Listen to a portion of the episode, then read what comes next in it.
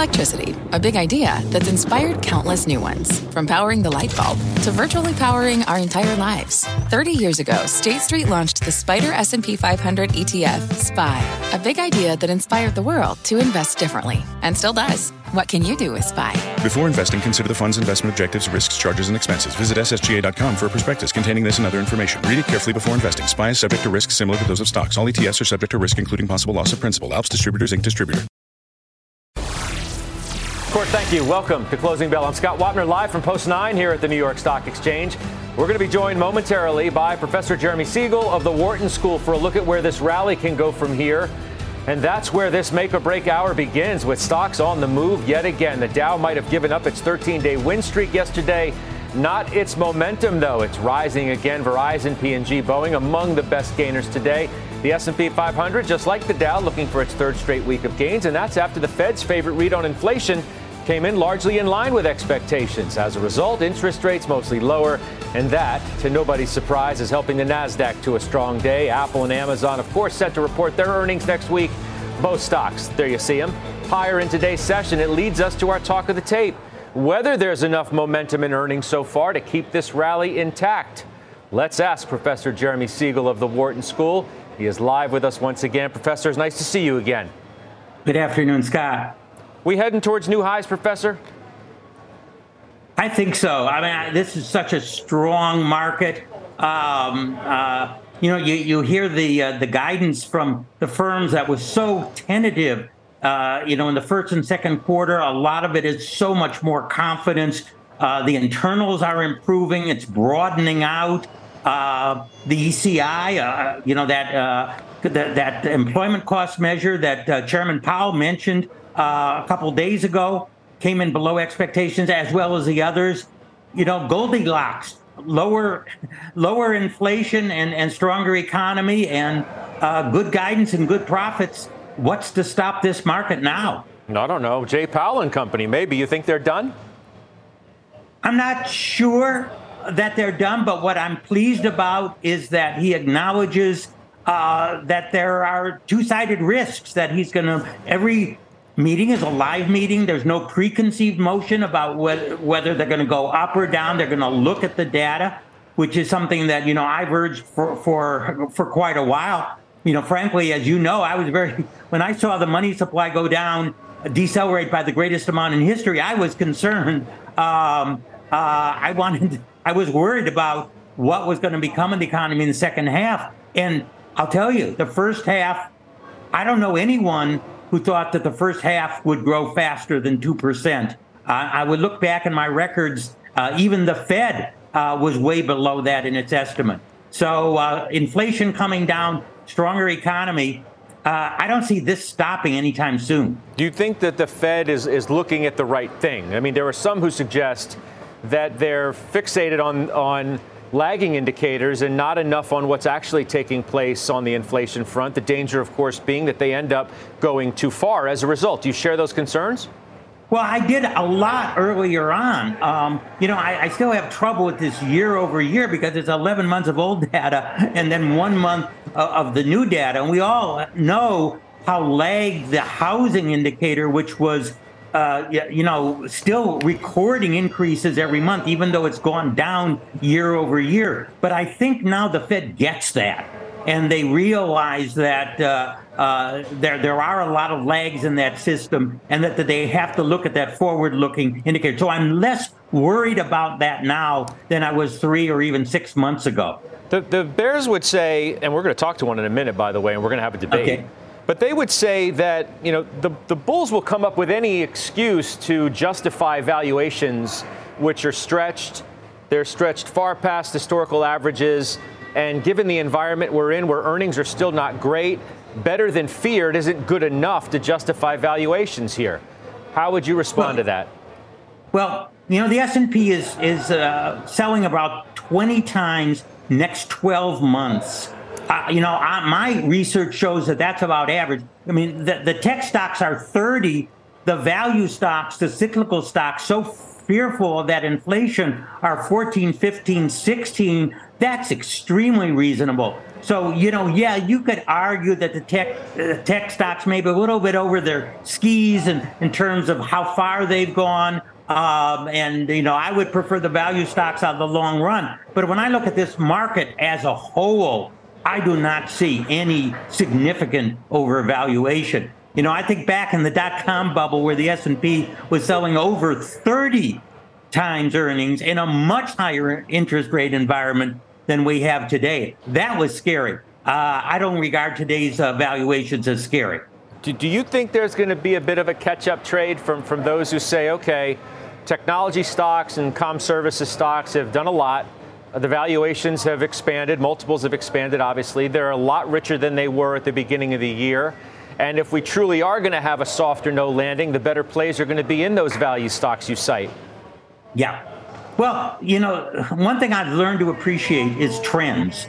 Uh, and, and, and, and most certainly we have a trend of, of those tech stocks, the Magnificent Seven, if you want, being very strong, and trends grow go much further than we expect, and honestly, much further than they deserve to go. So I'm not going to say, you know, like next week or next month, we're going to see that catch up trade because, you know, we had one bad day a week ago where tech really sold off, and boy, they've regained there. And that's usually what happens. Little cracks appear, but the trend continues. This trend of strong tech relative to the others, even though the arguments that you make are good about widening out with a better economy, you know, it could happen for another three or six months before we see a reversal. But long run, I would agree. Uh, those stocks pose more risk and lower longer term returns. Wow. I mean, three to six more months of gains for tech. That doesn't, you know, start to get into the super frothy territory of, of valuations, as I said. You know, Apple reports next week. It's 31 or 32 times, and a lot of these stocks are far ahead of where they started the year, Professor. Right, uh, and they, and they were certainly you know quite depressed at, at the end of last year. Uh, again, I'm not I'm not saying that's happened, but I, you know I'm old enough to remember 1998, 99, the S&P technology stocks, which contained only one internet stock, which was AOL, which was actually making money, but the technology sector was selling at 80 to 90 times earnings. So what we have today is almost peanuts in comparison to, to some of history. Again, I don't think we're going back there because I think people learned their lesson. That was a disaster. I'm just telling you how far trends can run before they reverse and how hard it is to predict when they are going to reverse. Well, let's bring in CNBC contributor Gregory Branch from Veritas Financial Group, the aforementioned bear, at a time where the professor says this is Goldilocks. This is Goldilocks, Greg Branch. Why don't you think it is? Professor Scott, good to see you. Uh, I think it's the exact opposite of Goldilocks, and I think uh, you've heard me position it this way before, Scott. The economy is strong enough that the Fed is at least attentive, at least on watch, at least didn't say we're done, and they can't, but not strong enough to justify the earnings estimates. And so here's here's something that that I was too optimistic about. Remember coming into this quarter, and, and as the professor said, there have been some nice upside surprises. But on average, it's a 9% contraction in earnings right now for this quarter, with 20% of the S&P reporting.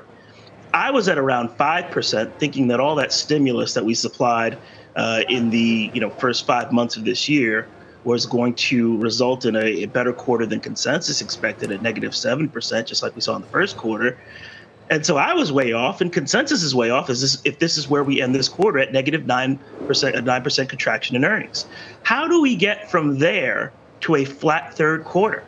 How do we get from there to a eight percent earnings growth fourth quarter or 245 in 2024?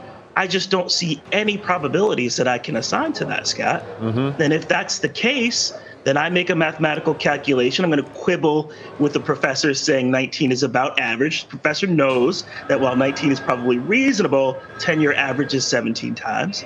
And at 17 times 225, we're looking at 3,800. That's what the math says to me. Professor, your response is what?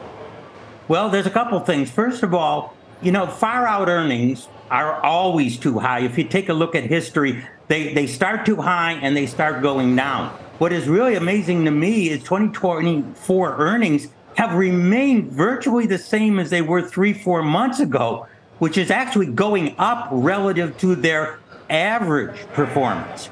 Also, it's my belief that if you take a look at long term trends of PE ratios, they're higher today. I don't think 17 is the right PE ratio to apply to a market. I think it's really 19 to 20. And for the growth stocks, higher. I'm not saying it's 30.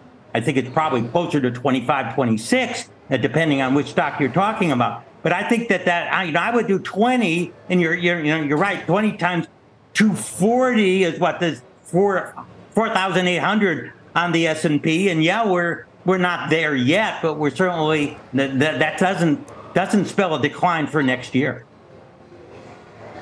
Greg. Well, at least we know where we differ. Uh, you know, I, I, think that those are those are slightly aggressive estimates. Uh, you know, I think I think Paul Volcker is is looking down on us, Professor, and, and probably shaking his head that we are trembling at the Fed uh, proposing and likely to do more here. Um, I know that you're probably not of that opinion. I am, and I reference uh, our, our, our all of our mentor Volcker in that. Remember, in order for him to step out the last great inflation we saw, he took interest rates to near 20%. He induced two recessions because the lesson learned from those Volcker years was that if you don't apply consistent enough and extreme enough pressure, the inflation's going to rear its yeah, head but, again. But but you're and, acting as though but you're acting as though all inflation is created equal. And the inflation that was caused in the 70s is far different from the inflation that we're witnessing today. I guess my question to you, Greg, would be, and I don't ask it in a way to be snarky in any way, and that's certainly not my intention. Um, and I have the greatest amount of respect for you, you know that. But how long are you willing to be wrong? The same arguments I hear repeatedly when you come on are the right. ones that have fallen by the wayside as the stock market is up 20%. The S&P 500 is up 20% this year. Right. And if you quibble right. with me and you say, well, that's because the Magnificent Seven are, are carrying the, the whole boat, um, I would say, well, the equal weight S&P 500 is up 9.5%. So it's not just the mega cap stocks anymore. Maybe at one time it was, but this is a more right. broad rally than it was. And I'm just curious as to how you're able to maintain this level of resolve you have in the face of what, a, what is undoubtedly a different story that's playing out in the market. Well, there's there's three reasons why, Scott, and and uh, I, I, certainly don't mind a challenge, and and for sure I'm wrong right now. Um, number one, I think any there are definitely durations during which the market departs from its fundamentals. You know, we just did the math. If you believe a 19 times multiple is appropriate, that's what you believe. But if we're both at 225 or so around that, and we apply a 17 times multiple, that tells us where it needs to be. So I can I can change my posture when I can change my math. Number one. Number two, let's not forget, Scott. You and I have been doing this together now since early 2022 and I think we both admit that you asked me some of these questions during 2022. And I said, Scott, I don't know how long that this July, 8, August rally is going to last, mm-hmm. but it's short lived. And that's what I think about this rally for now. Again, and when I hear something different or say, see something different factually that would have me change my mind, then I will. Well, the uh, facts no, have changed, certainly though. no shame in that. The facts have changed, though, haven't they? I mean, the Fed's closer to the end. I think we, I think we can it, it intellectually admit that. And the economy, and I know we can admit that the economy is far better today than you thought it would be back when we started having these conversations, that the consumer yes. has shown a heck of a lot more resolve than you thought they would, and that earnings, That's despite fair. the fact that you point out that they're still disappointing to you, they're way better than you expected them to be to this point. I know it. Well, well, let me clarify two things. Number one, they're not disappointing to me. They're just negative 9%. And so you decide how you feel about negative 9%, and you decide whether or not you feel like we can get from negative 9% this quarter to flat next quarter. That seems unlikely to me.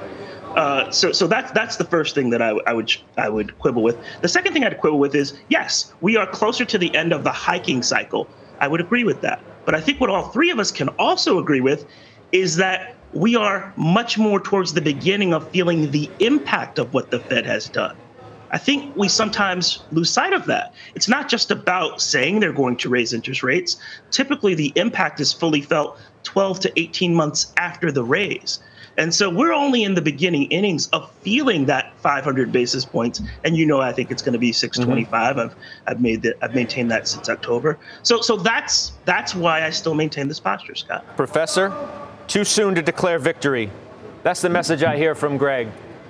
What do you think yeah, about that? No, and, and, and I hear that, and I've been talking about the long and variable lags. Actually, the tightening, you know, the pivot was November of uh, you know 2021, even though the first increase wasn't until March, and we're now more than 18 months from that pivot when long rates started really going up. And yeah, I'm surprised how well the economy has withstood these higher rates, which shows me there's a lot more fundamental optimism about strength. Take a look at consumer sentiment recently, uh, how that's gone up. Um, you know, jobless claims, which were going up in, in May and June, have now collapsed back down. Wow. I mean, uh, yeah, I mean, it's opened my eyes. And, you know, as I pointed out before, you know, Lord Keynes once said, when, when the facts change, I change my opinion. What do you do, sir? Uh, and, uh, like, yeah, I, I was fearful. I was fearful like you were, Greg.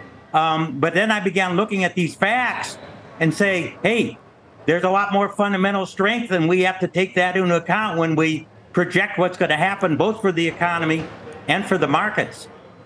Greg, I'm going to give you the last word. I'll just ask you to do it briefly if you could. No problem. So I agree with what you said, Professor, and I'm I am always challenging my own assumption. One of the things that I saw in GDP that was encouraging is to see business business spending tick up again. So business spending went from nearly flat in the first quarter to 7.7% in the second quarter. And while I'm still processing that, I don't think it can save us from what is about to happen to the consumer. We had passed a trillion in credit card debt. Credit fell off a cliff. We expected to add 20 billion. We added seven. The underwriting standards are still tightening. We just haven't felt the full impact of that 500 basis points yet. Gentlemen, to be continued. Enjoy the weekend. we'll talk to both of you soon. Professor, thank you. Gregory Branch, you as well. Let's get to our Thanks, Twitter guys. question of the day. We want to know who do you think is right on the market? Professor Siegel, the bull, or Gregory Branch, the bear? You can head to at CNBC Closing Bell on Twitter to vote. The results later on in the hour. We do have breaking news, though, on the autos. Phil LeBeau, who else with the details? Phil? Hey, Scott, take a look at the largest automakers in terms of sales here in the United States. Why are we showing you this? Because the Department of Transportation has just put out proposed rules to increase the fuel economy standards in the United States between 2027 and 2032. We already know what the standards are going to be up through 26. What are they going to be through 27 to 32? Goes up to 54 miles per gallon. That's the fleet wide average for automakers. And then you see all the way up to just under 60 miles per gallon. That has to be the average that is going to be expected by 20 to 30, 2032. This is a proposal at this point, Scott. 60 days from now, we'll see what the comments are on this, and then we'll see if it gets put into law as the DOT wants us to dramatically increase fuel economy in this country. Yep. All right, Bill, we appreciate that. Just uh, noting as well, Ford shares down uh, after earnings uh, yesterday, uh, about 3.5%. Phil, Phil LeBeau, thank you. Let's get a check on some top stocks to watch now as we head towards the close. Christina Partsinevelos is here with that. Christina. Well, it seems more people are turning to Roku to stream videos. The channel grew 50% year over year in Q2, although they didn't give us an actual number. Roku is having its best day since 2019 after posting a smaller than expected loss on higher revenue. The company has been cutting staff to lower costs, so that's helping margins. The strong revenue guidance is another sign of a pickup in digital ad sales. That's why shares are up. Look at that, 29%. And Scott, it's Friday, right? So, Twisted Tea, anyone? Boston Beer seeing strong growth in that liquor category. By the way, that sweet tea, they even have a whiskey version that's 65 proof in my diving into the research for that. But that category offsetting challenges in the hard seltzer category, shares soaring after the brewer smashed earnings estimates and reaffirmed its full year earnings guidance. Shares up 17.5%. Twisted. All right. Christina, thank you. You enjoy. It's almost 5 o'clock somewhere. All right, we're getting started just now. Up next, five star stock picks, Capital Wealth Planning's Kevin Simpson is changing up his portfolio this earnings season. He's going to reveal his latest trades. He'll do it just after the break. We're live from the New York Stock Exchange. You're watching Closing Bell on CNBC. CNBC has quick and easy to understand business news updates at the open, midday, and close every weekday. Markets, money, and more from Wall Street to Main Street. I'm CNBC's Jessica Ettinger. Follow and listen to CNBC Business News Updates wherever you get your podcasts. Welcome back to Closing Bell. We're roughly halfway through second quarter earnings. Results have been mostly better than expected, with growing expectations of a rebound into 2024. Our next guest is using this reporting season to make some changes in his portfolio. Joining me now, right here, Post 9, Kevin Simpson of Capital Wealth Planning. Good to see you again.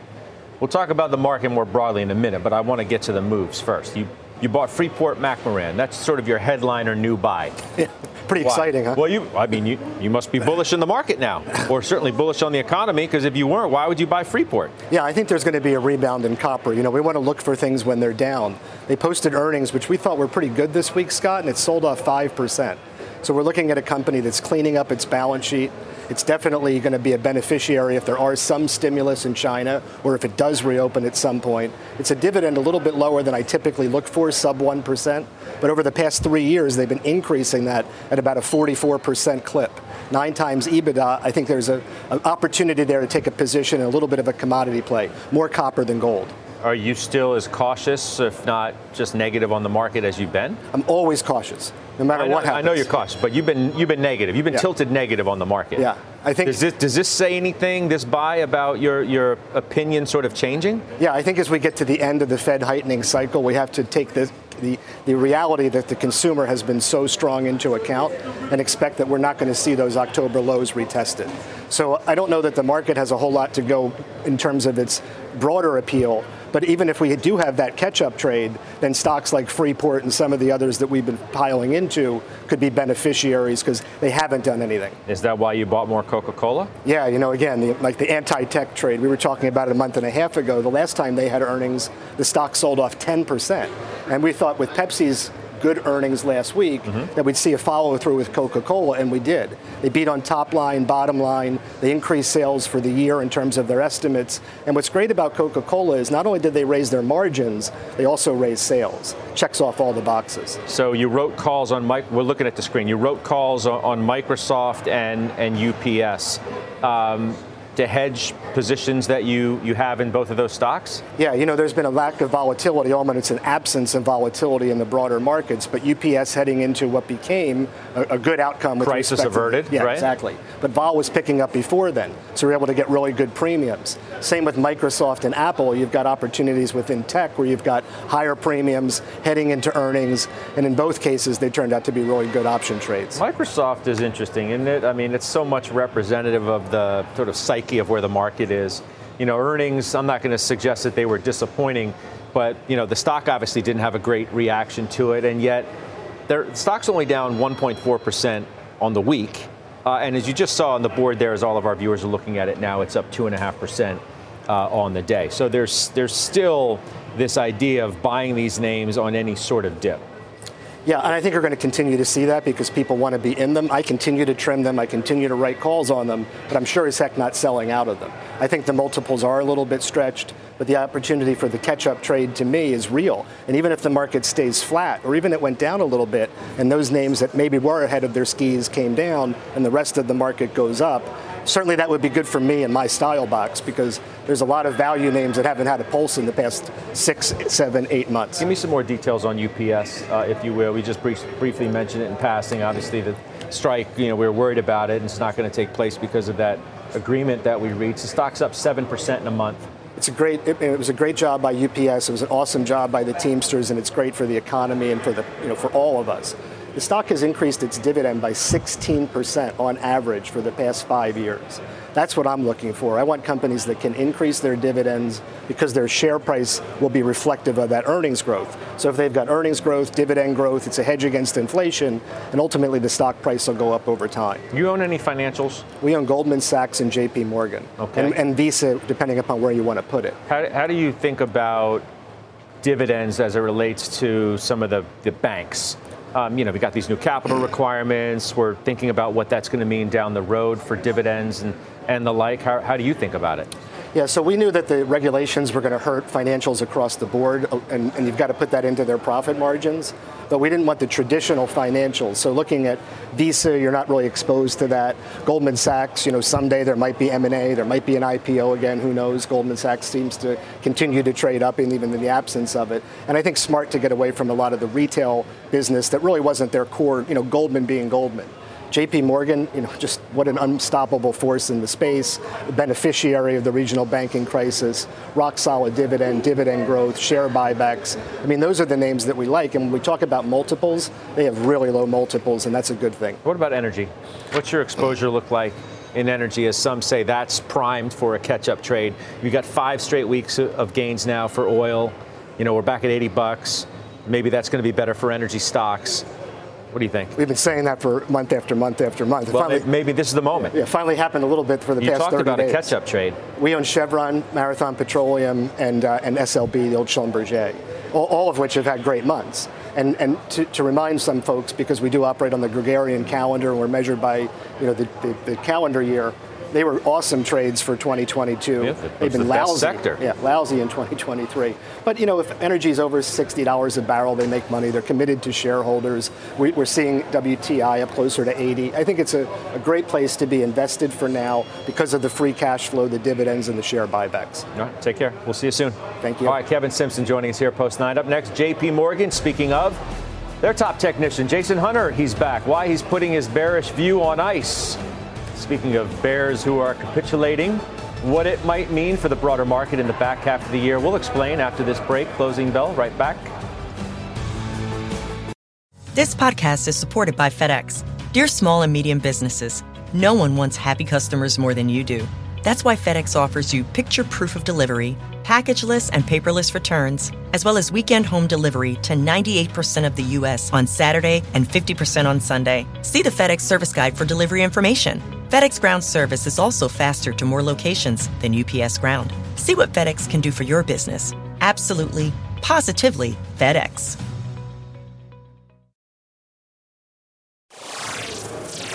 Welcome back to Closing Bell. The S&P 500 staging an impressive comeback today on track to close with its biggest move of the month. Let's get the next key levels to watch now from Jason Hunter, head of technical strategy at JP Morgan. He joins us by the phone. So we sold this as you put your bearish view on ice. Tell us more. Yeah, so the last time I was on, we were talking about this 4,200 inflection um, that was acting a bit like a bifurcation, where it had market had rejected it several times uh, through the year so far. Um, and our view was if the market was able to sustain above 4,200 and the leadership started to broaden out, then we would have to take a step back from our bearish view, uh, kind of a live to fight another day type mentality, uh, and wait for the stars to align from the chart reading side. Um, that would line up with what we think is a macro fundamental backdrop uh, that's that's not that healthy uh, for the market. So for the time being, uh, more of a neutral type position and waiting for the market to decelerate and form a new top pattern before we can really press that bearish view again. Do you? But but you think this the rally's intact? I guess that the trend is intact and that I mean, there's some making calls that we're going to hit new highs in the next, I don't know, I mean, we're not that far away now. That's right. I mean, the market's bumping into the underside of, of a channel that's defined the rally from the lows back in September, October of last year. And that's roughly 4,600. It's showing some signs of deceleration, but as we wrote in our note last week um, and, and into this week, that until we see that deceleration form a more convincing distribution pattern, it's too early to get aggressively negative again. Um, so as you said, the market's trending until it isn't. Um, it's starting to get overbought. Sentiment's starting to get frothy, but that could persist. Uh, so we don't want to be early um, with getting bearish again, particularly since we were wrong, you know, coming into the into the summer months. We'll wait for that that distribution pattern to form. You know, keeping in mind that that seasonality starts to turn negative in September and October. So we'll look for that deceleration uh, to form a top pattern, but but not move until we see that those facts come into evidence.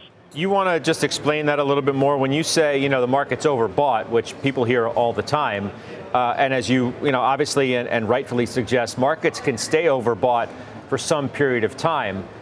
Do you have any sort of idea of how long you'd be you know willing to accept that this could go? Um, yeah, so, so, so I, I think there's there's two things. Number one, and as you said, you know, equity markets tend to trade asymmetrically.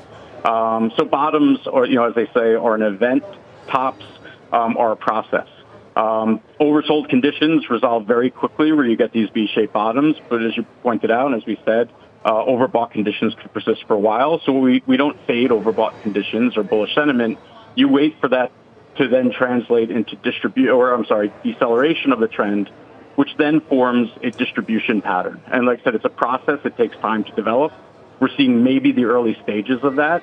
You know, and then the question is, well, how long do overbought conditions persist? Um, that's variable. That's as long as the fundamentals uh, allow them to. And if we look at the, the fundamental economic data at the high frequency level, uh, the data starting in mid-May um, had, for the most part, beat economists' expectations. You look at the J.P. Morgan U.S. Economic Surprise Data Index. It's it's been a one-way street since mid-May, much to our dis, you know dismay. Where that's ultimately what stopped us out of our our bearish view and allowed the market to push above 4,200, and the participation to broaden out. Small caps start to participate. Um, if the data starts to miss, you know, it's like saying water is wet. I get it, but that's really probably what's going to be required uh, for for this to form into a distribution pattern and turn the corner. Jason, appreciate it very much. We'll talk to you soon. All right, thank That's you Jason very much. Hunter joining us from J.P. Morgan. Up next, we're tracking the biggest movers as we head into the close on this Friday. Christina Partsinevelos, of course, is standing by with that. Christina. You don't make friends with salad. Sweetgreen seeing weak sales in its latest report. Can you reference which show I was just talking about? And a downgrade with Wingstop. Eh, Peckish anyone? Details next. Lots of food. All right, we're 20 minutes away from the close. Christina Partsinevelos standing by with the stock she's watching. Christina. Shout out to all our viewers that got my Simpsons reference there. But let's talk about Wedbush feeling mild about Wingstop, downgrading the stock to neutral and cutting its price target to $185 from $240. Analysts are citing what? The rise in chicken wings and the potential for franchisees to hike menu prices in response.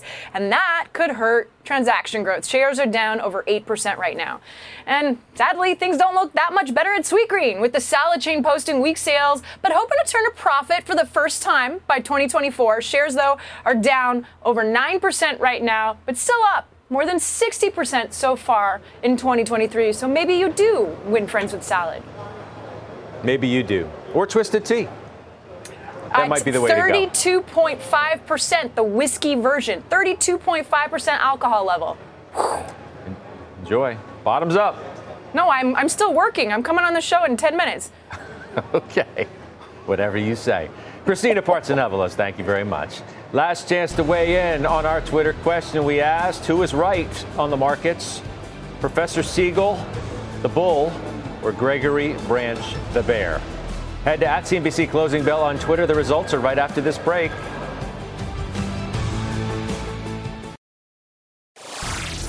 The results of the Twitter question. We asked who's right on the markets Professor Siegel the bull, Greg Branch the bear.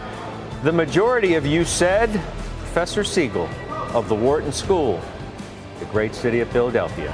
69%, as a matter of fact, 30, Greg Branch. Up next, when everyone was focused on the Dow's win streak, there was actually another record run that could be crucial to the market. We explain coming up when we take you where else? The Friday edition of the Market Zone.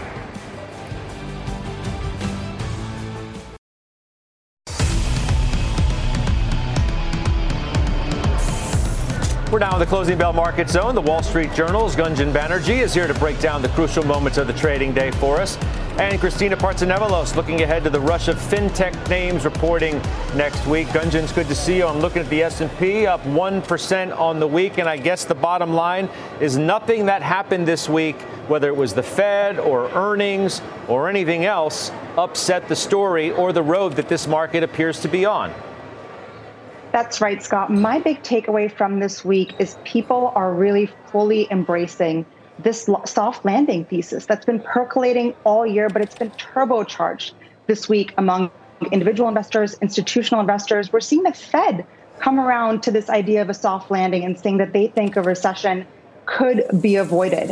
One warning sign, though, is I was looking at some Deutsche Bank data recently, which showed that eight of the past 11 hiking cycles were met with a recession. However, they usually didn't arrive until around two years after the Fed started raising interest rates. So watch out for 2024. Yeah, but I mean, the market is still suggesting that the Fed might not be quite done yet, right?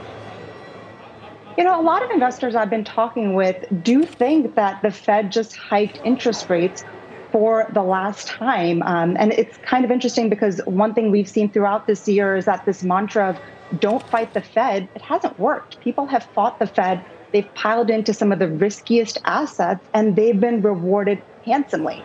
I think some of the recent market action suggests that people are looking past the Fed, looking past rising bond yields, and are just more focused on individual corporate results at the moment. Well, the Nasdaq's been the epicenter of where the action's been, obviously. And next week we're going to get Apple and Amazon, and I'm wondering what you think that's going to do uh, to, you know, answer the question of whether this rally is about to take its next leg or not.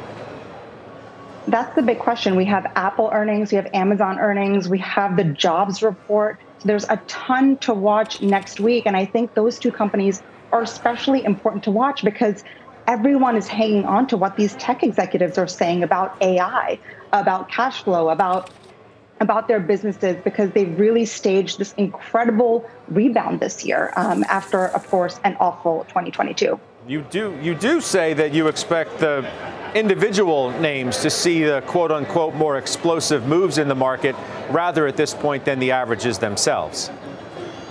So I think that's what some of this recent market action suggests. One measure of implied correlations among S&P 500 stocks has fallen to some of the lowest levels since 2006. So that that tells you that in the options market, people are betting on bigger moves for single stocks relative to the broader index. And again, that's what we've seen this week, where we've seen Meta jump 5%, Royal Caribbean shares pop, all these stocks staging these mammoth moves while index volatility has been pretty low. And, and this index suggests that traders are betting on that to continue in coming months. All right, you'll stay with us and we'll talk to you before the end of the program. Phil LeBeau is taking a look at the moves in Ford and Lucid. And Phil on the phone, they're going in opposite directions today. It's all about electric vehicles, uh, Scott, and Ford's getting hit with a double whammy when it comes to EVs. Yesterday afternoon, they disclosed that they're going to be spending at least 1.5 billion more this year with their EVs, while at the same time slowing down production. And that's too much for the investors at this point. That's why the stock is getting hit by more than 4% today. Is that making people think twice about specific EV names, those companies that are just building EVs? No. In fact, all of them, whether it's Tesla, Rivian, Fisker, Lucid, they're all higher. What does it tell you, though, Phil, when you know Ford raises its guidance, the outlook was pretty good, at least for traditional vehicles, and the stock goes down three and a half percent. As to where investor expectations and hopes have gone as it relates to EV, and somebody to pose a credible challenge to Tesla. They're not seeing it right now. And the question becomes who will pose that credible challenge? Look, is it possible that Ford at some point really does become a true competitor to Tesla in terms of volume? Really significant volume? Yeah, it's possible. Nobody's saying that's not going to happen or couldn't happen. But what they're saying is it's not happening anytime soon. Not with Ford, not with GM, not with any of the established automakers. That may change in the next couple of years, but right now, investors don't think so. I wonder if we'll see. You know, obviously, Jim Farley, the CEO, is, is hoping that you'll get a similar reaction to, let's say, the F 150 Lightning that Elon Musk has gotten as he's cut prices multiple times on his Tesla vehicles because sales have picked up. He's been willing to sacrifice profitability because he's fixated on growth. And I wonder what the psyche is going to be over at Ford if those sales of the Lightning, for example, don't pick up. Great question. Uh, they are counting on the price cuts of up 17% or $10,000 at the highest uh, amount cut. They're counting on that to circulate sales, to really get the sales going. If it doesn't happen, then they're going to say, okay, well, this first generation didn't work. The next generation, they've got more generations to come on the Lightning, and they fully admit that they expect to do much better if they produce future generations of the Lightning. Phil, appreciate it very much. Enjoy the weekend. That's Phil LeBeau. And news alert now on Live Nation from Julia Boorstin. Julia, what do we know here?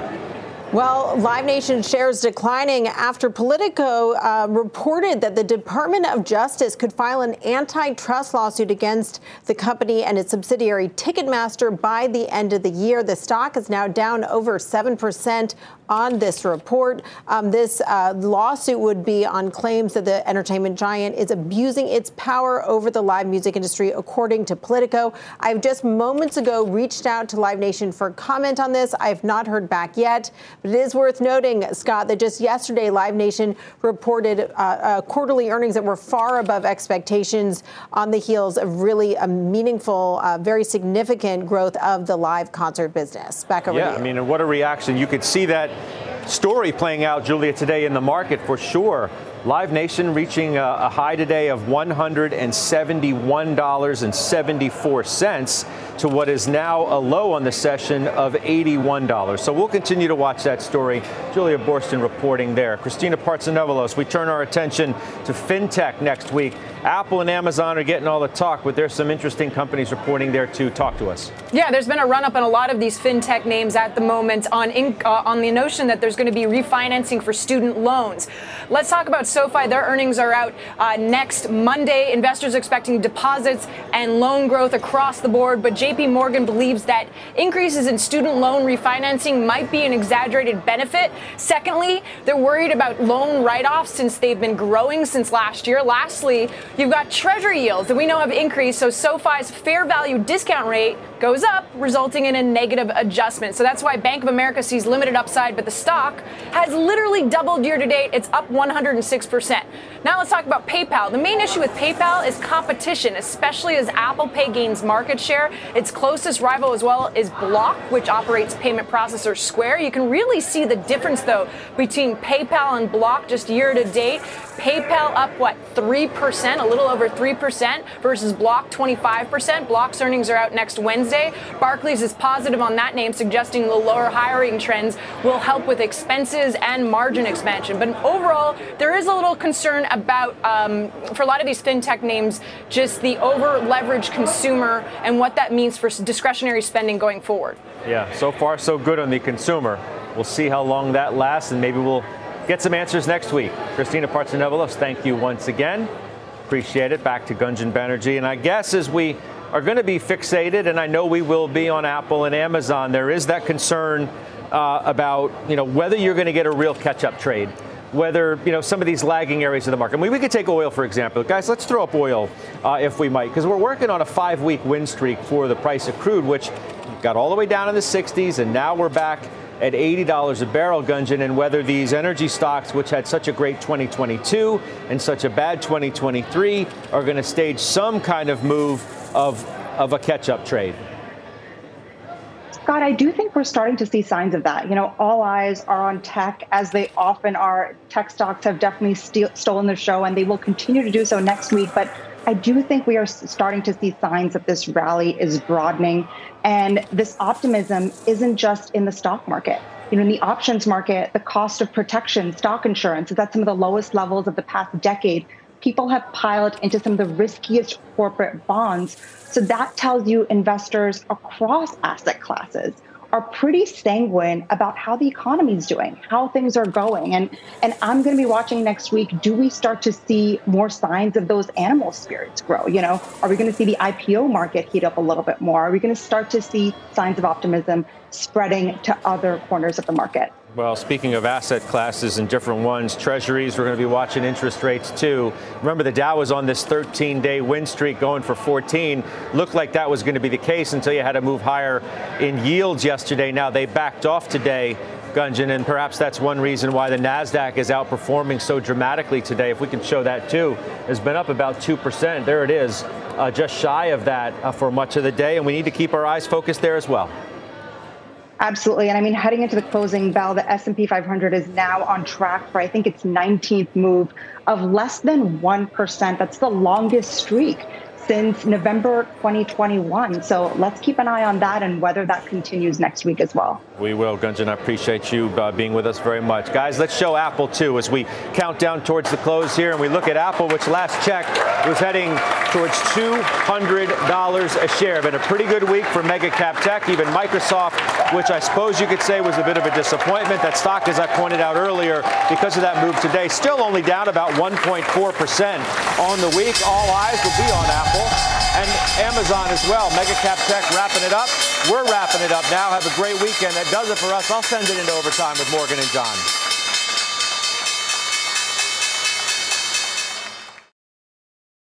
This podcast is supported by FedEx. Dear small and medium businesses, no one wants happy customers more than you do. So you need a business partner just like you. Like FedEx, who understands your passion for serving your customers because they have the same commitment towards you. That's why FedEx offers you picture proof of delivery, packageless and paperless returns, as well as weekend home delivery to 98% of the U.S. on Saturday and 50% on Sunday. See the FedEx service guide for delivery information. What's more, FedEx Ground is faster to more locations than UPS Ground. Trust FedEx for timely deliveries. See what FedEx can do for your business. Absolutely, positively FedEx.